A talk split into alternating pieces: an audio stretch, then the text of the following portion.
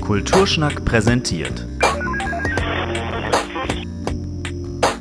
den Digitalog. Hallo und herzlich willkommen zur ersten Folge vom Digitalog. Und ja, ihr seid trotzdem richtig hier und auf dem Kulturschnack. Das ist eine völlig neue Rubrik, die wir hier heute einführen mit dieser Folge. Thorsten, ich bin ein bisschen aufgeregt, ist was ganz Neues. Ja, absolut. Ähm, wir sind diesmal nicht äh, im Kulturkontext unterwegs wie sonst, nämlich bei den Veranstaltungen und bei den Akteuren, die äh, Kultur im engeren Sinne äh, machen, sondern wir sind woanders, nämlich an der Karl von Ossietzky Universität und dafür gibt es einen besonderen Grund. Wir reden nämlich heute über das Thema Digitalität. Genau. Die Frage, die man sich ja jetzt aber wahrscheinlich stellt, ist, okay, warum denn jetzt äh, hier ein digitales Format, wo es um Digitalität geht?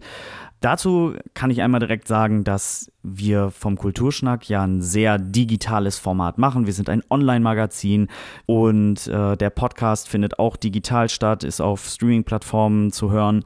Trotzdem stellen wir uns aber immer wieder die Frage, ist, also möchten nicht einfach alles, was in der Digitalität so passiert und mit dieser einhergeht, ähm, einfach hinnehmen und sagen, ja, das ist immer super, sondern möchten das auch gerne reflektieren. Und aus dieser Idee ist dann ein Format entstanden und da haben wir uns Verstärkung geholt, weil, seien wir ehrlich zu uns, Thorsten, das, das würden wir nicht in voller Gänze umfassend ohne zusätzliche Verstärkung hinkriegen, oder? Da gebe ich dir absolut recht. Ich habe eigentlich keine Ahnung von Digitalität, aber ich versuche so zu tun, als hätte ich welche. Nein, wir brauchen da natürlich Verstärkung und die haben wir lustigerweise auch digital kennengelernt. Es war nämlich so, dass wir damals schon vor dem Start des Kulturschnacks angefragt wurden von der IHJO, der innovativen Hochschule Jade Oldenburg, für ein Format namens Auf Achse. Und da haben sie sich zusammen äh, auseinandergesetzt mit der Digitalität in der Kultur, beziehungsweise wie die Kultur in Zeiten von Corona äh, mit Digitalformaten umgegangen ist und wie sie kreativ auf diese ganze Situation reagiert hat. Und da sind wir als ein digitales Format äh, auch eingeladen gewesen, aber natürlich auch andere. Und unter diesen anderen war Professor Dr. Martin Butler, der heute unser Gast ist und der uns in Zukunft bei diesen Folgen begleiten wird und der vielleicht ein bisschen was zu sich selbst sagen wird. Ja, äh, hallo in die Runde und äh, ich freue mich natürlich dabei zu sein und das ist für mich auch ein ganz aufregendes Format das ich so noch nicht bedienen konnte. Und ich bin äh, guter Hoffnung, dass wir einen guten Dialog hinbekommen. Also, wenn ich vielleicht was zu mir sagen kann, ich bin, äh, wie schon angekündigt, Professor an der Uni Oldenburg und äh, zuständig für Amerikanistik. Das heißt, in erster Linie beschäftige ich mit, mich mit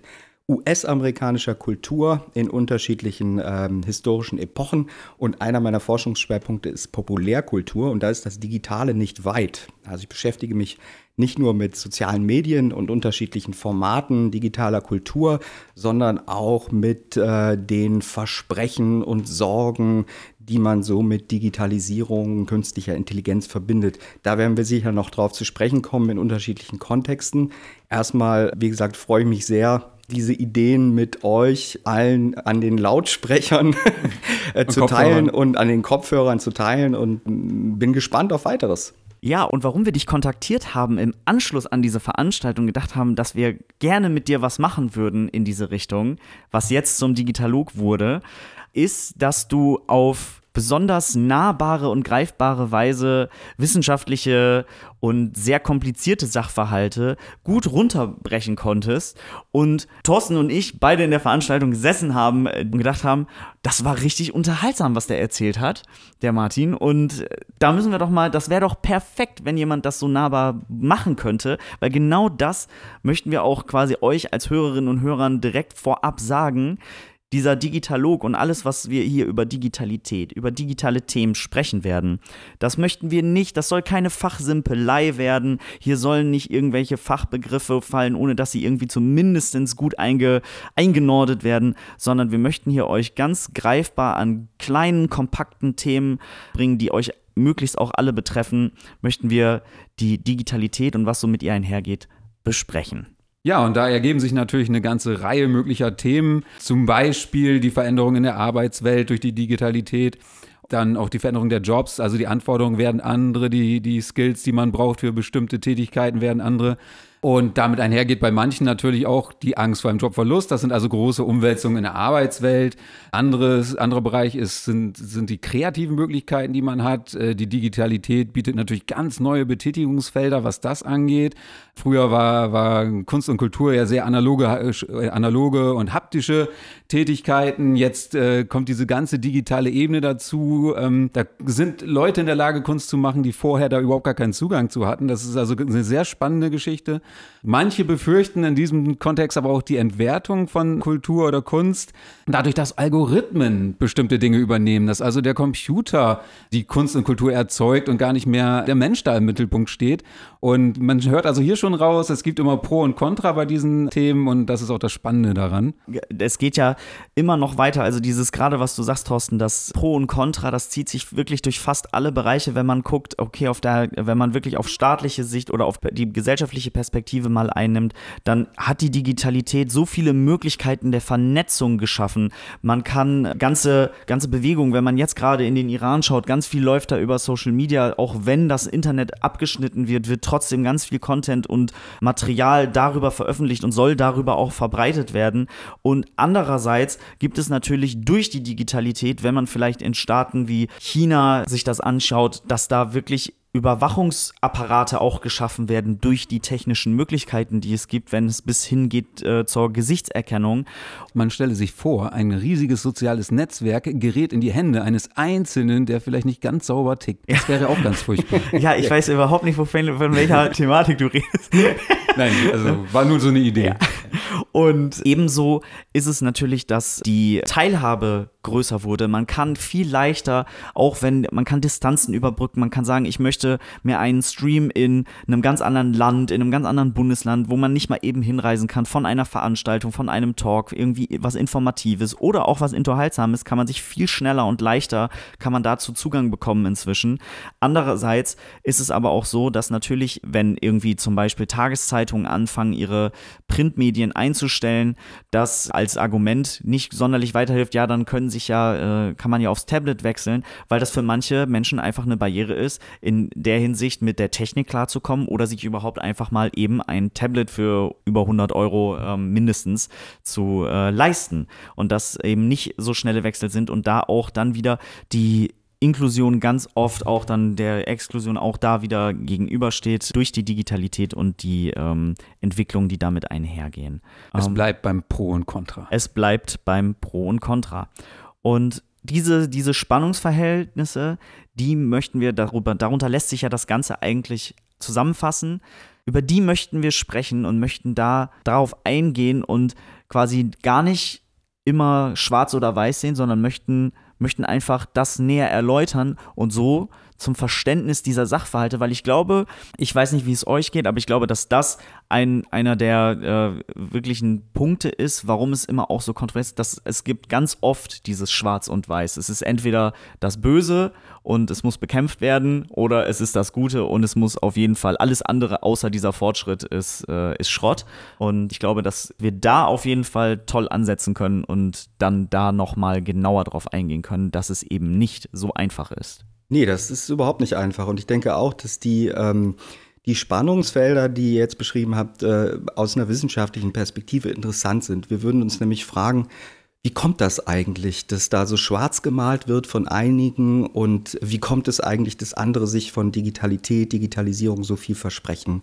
Woher kommen eigentlich diese Wahrnehmungen und diese Ideen darüber, was zum Beispiel künstliche Intelligenz alles kann oder nicht kann, was es verhindert, ermöglicht oder vielleicht sogar kaputt macht. Also das sind spannende Fragen. Also diese Spannungen, die ihr beschrieben habt, die ja in ganz vielen gesellschaftlichen Bereichen vorzufinden sind mit Blick auf den, den Wert, den Nutzen oder vielleicht auch die Gefahr der Digitalisierung, die näher zu ergründen und sich zu fragen, naja, Warum passiert es, dass manche Menschen sich Sorgen machen um den Verlust von beispielsweise ihrer Autonomie, wenn die Algorithmen die, die Kultur schaffen?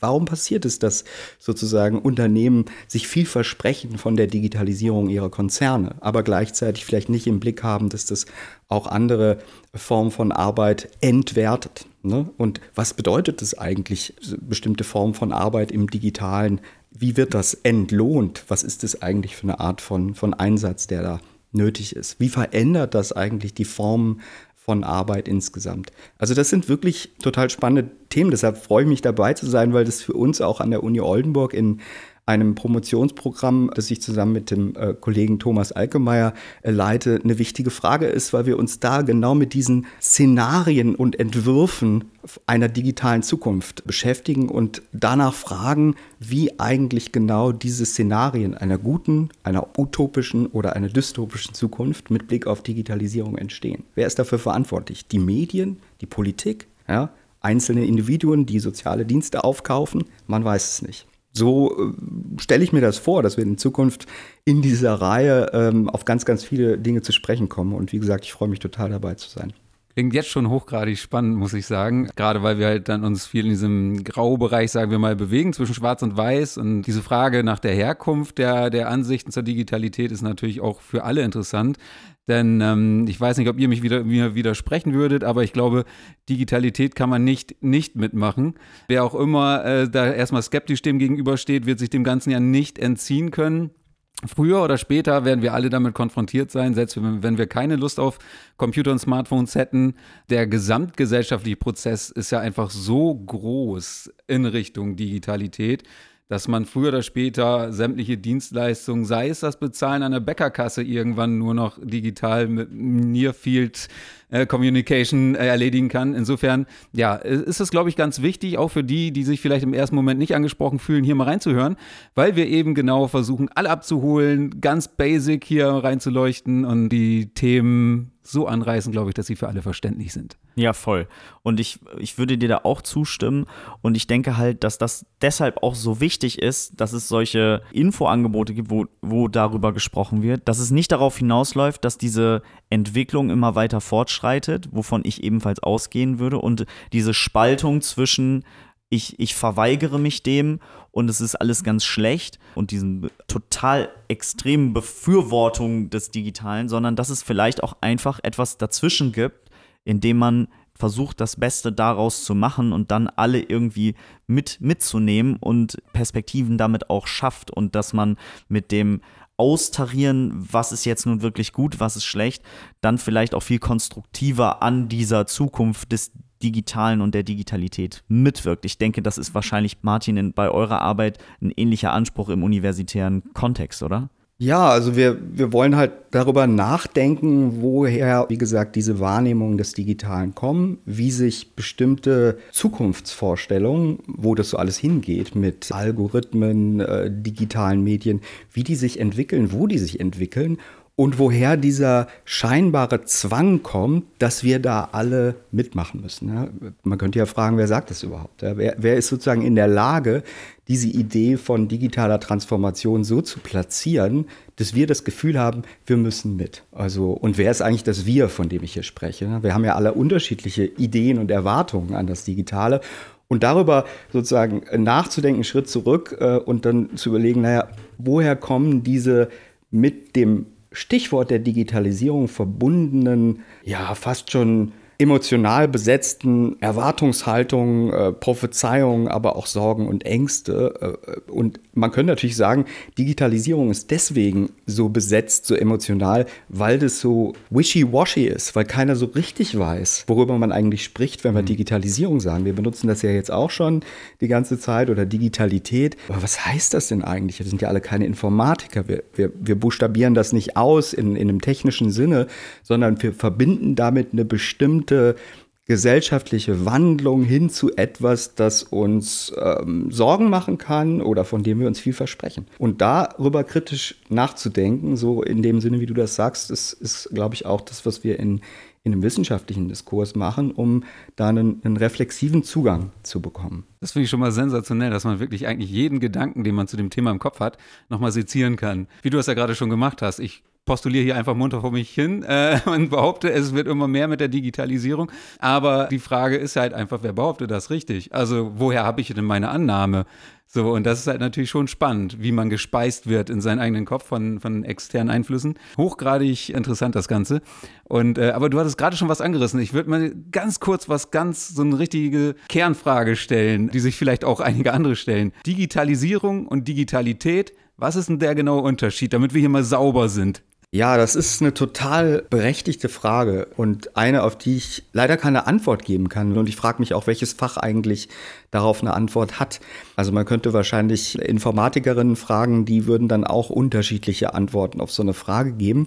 Ich finde aber auch, so berechtigt die Frage ist, so deutlich macht sie eigentlich das Bedürfnis nach Orientierung. Was ist das eigentlich? Digitalisierung, Digitalität. Ja? Und da gibt es so viele verschiedene Antwortversuche, bestimmte Begriffsprägungen und auch Kontexte, in denen der Begriff dann unterschiedlich verwendet wird, dass da eben wie gesagt, eine gewisse Orientierungslosigkeit herrscht und das macht diesen Begriff so nutzbar, sowohl für die, die ihn brauchen, um ein Versprechen auf eine goldene Zukunft äh, zu machen, als auch für die, die sagen, liebe Leute, passt auf, dass wir nicht abdriften in einen Überwachungsstaat. Das heißt, der Begriff, äh, beide Begriffe sind durch die Unschärfe äh, vielleicht geradezu besonders dazu geeignet, solche, solche Hoffnungen zu wecken, aber auch Ängste zu schüren. Das ist auch wieder schön. Man, man denkt, man stellt eine einfache Frage und da kommt bam die Antwort raus. Aber nein, genau, das ist halt einfach der rote Faden, der sich durchzieht. Auch hier ja, wie du schon, schon schön schilderst, zwei Seiten. Also dieser Wunsch nach Orientierung, der ist, glaube ich, riesengroß für alle. Das spüre ich dann halt auch in meinem Umfeld, vom Sohn bis zum Vater, also ganze Generation übergreifend irgendwie, haben alle auf unterschiedliche Weise ihre Fragen zum Thema Digitalität ja, also äh, einmal mehr fühle ich mich bestätigt, auch für mich selber, hier bei diesem Thema tiefer einzusteigen. Aber da würde ich euch mal jetzt dann ganz konkret fragen wollen, wie sieht es denn bei euch privat einfach oder für euch persönlich aus? Wo ist die Digitalität oder die Digitalisierung irgendwie was Positives oder was Negatives? Also wo habt ihr damit so zu tun, dass es euch auch beschäftigt? Also dass wenn man euch halt drauf anspricht, dass ihr sagt, so das sind die Punkte, da habe ich vielleicht Angst vor, das finde ich nicht gut oder das finde ich total super.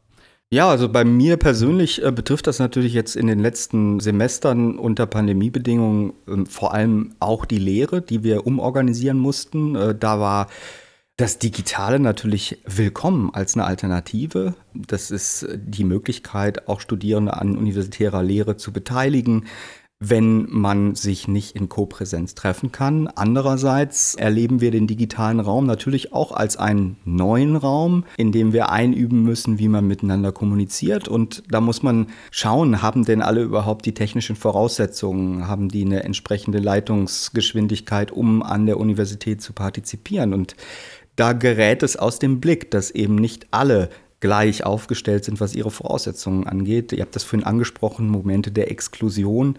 Da muss man schauen und Sorge dafür tragen, dass man da nicht die Menschen vergisst, die eben nicht einfach so den entsprechenden Internetzugang, die entsprechende Hardware und so weiter zu Hause haben. Also das hat uns und hat mich ganz persönlich betroffen und wir haben äh, eine Menge dazugelernt, aber müssen eben auch schauen, wie wir nun mit digitaler Lehre in Zukunft umgehen, denn das kann auch natürlich äh, Nachteile mit sich ziehen. Also die Uni ist ein Ort, an dem man sich trifft, äh, um sich zu begegnen, miteinander zu sprechen. Und da ist äh, das Digitale, das Virtuelle nicht immer nur ein Vorteil.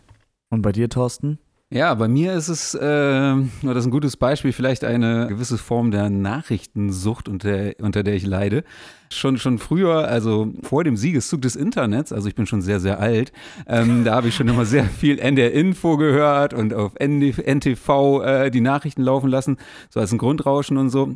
Ja, und das Internet hat dann natürlich nochmal ganz neue Möglichkeiten eröffnet, vor allen Dingen dann halt mit dem Smartphone und so. Man kann an jeder Ampel erstmal die News checken und das ist erstmal für einen nachrichtigen Süchtigen ja eine, eine, positive Entwicklung, dass es halt auch 100.000 Apps gibt. Irgendwo gibt es immer was Neues. Äh, Tipptopp, man freut sich. Naja, aber das hat sich dann halt irgendwann schon deutlich verkehrt. Stichwort Doomscrolling. Man äh, scrollt auf den Seiten immer weiter nach unten. Es äh, kommen immer neue Hiobsbotschaften.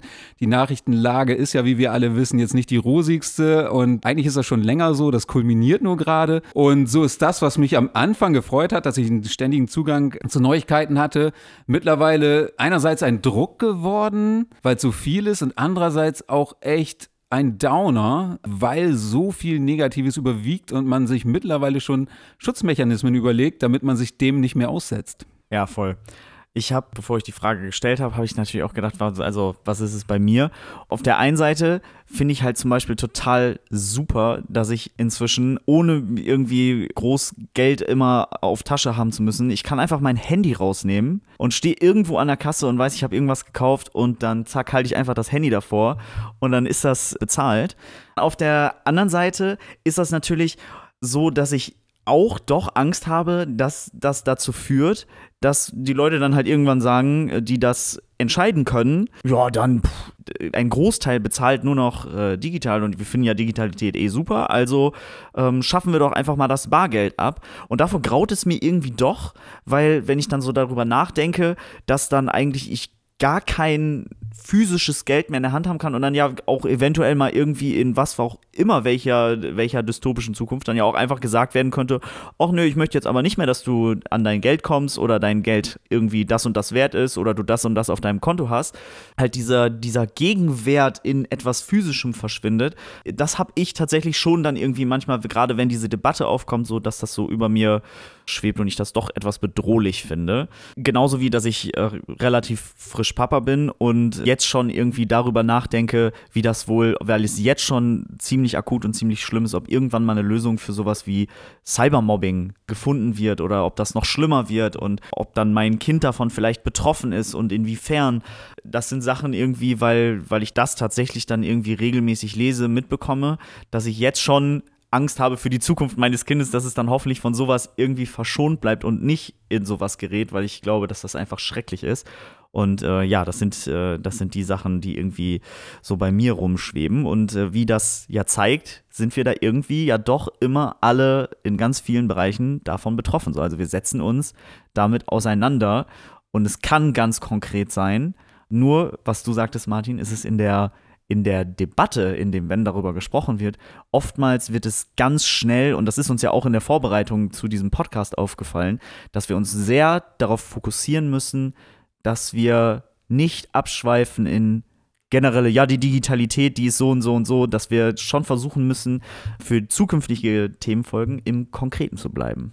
Absolut. Und ich denke, dass ähm, wir verschiedene Situationen und Kontexte und Formen der, der Darstellung und der Wahrnehmung von Digitalisierung, künstlicher Intelligenz und anderen Dingen, die damit zusammenhängen, ja hier in den Blick nehmen werden. Ne? Und ähm, da da warten wir, glaube ich, alle drei mit großer Spannung drauf, denn äh, wir, wir sprechen ja jetzt zum ersten Mal und in Folge dann werden wir uns aufeinander einspielen und ich bin schon sehr gespannt, wie wir uns dann gegenseitig mit unseren Ideen so durch diese Materie manövrieren. Ja, konkret ist ein gutes Stichwort.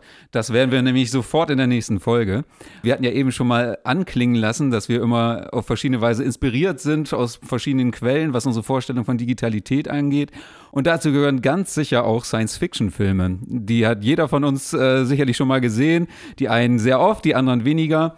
Aber die großen, großen Science-Fiction-Filme, die kennen eigentlich alle. Und die beeinflussen uns deutlich mehr, als wir uns vielleicht zunächst vorstellen. Und das betrifft auch unsere Vorstellung von Digitalität und von Zukunft. Und in der nächsten Folge werden wir uns zwei Filme mal genauer anschauen und gucken, was die vielleicht für die Zukunft schon vorweggenommen haben oder wie sie uns in unserem Denken in Richtung Zukunft beeinflussen. Und das wird schon mal sehr konkret und garantiert auch sehr spannend. Dann, äh, Martin, wir bedanken uns ganz herzlich für diese erste Folge. Lief doch top. Ja, ich bedanke mich ebenso. Bisschen Selbstlob kann nicht schaden. so, einfach mal in den Raum werfen. Ich bin gerade total happy. Dann, äh, freuen wir uns, wenn ihr auch bei der zweiten Folge, bei der ersten, wo es richtig zur Sache geht, einschaltet, dranbleibt und freuen uns auf viele weitere Folgen vom Digitalog. Bis dann, Leute. Ciao. Bis dann, ciao. Tschüss.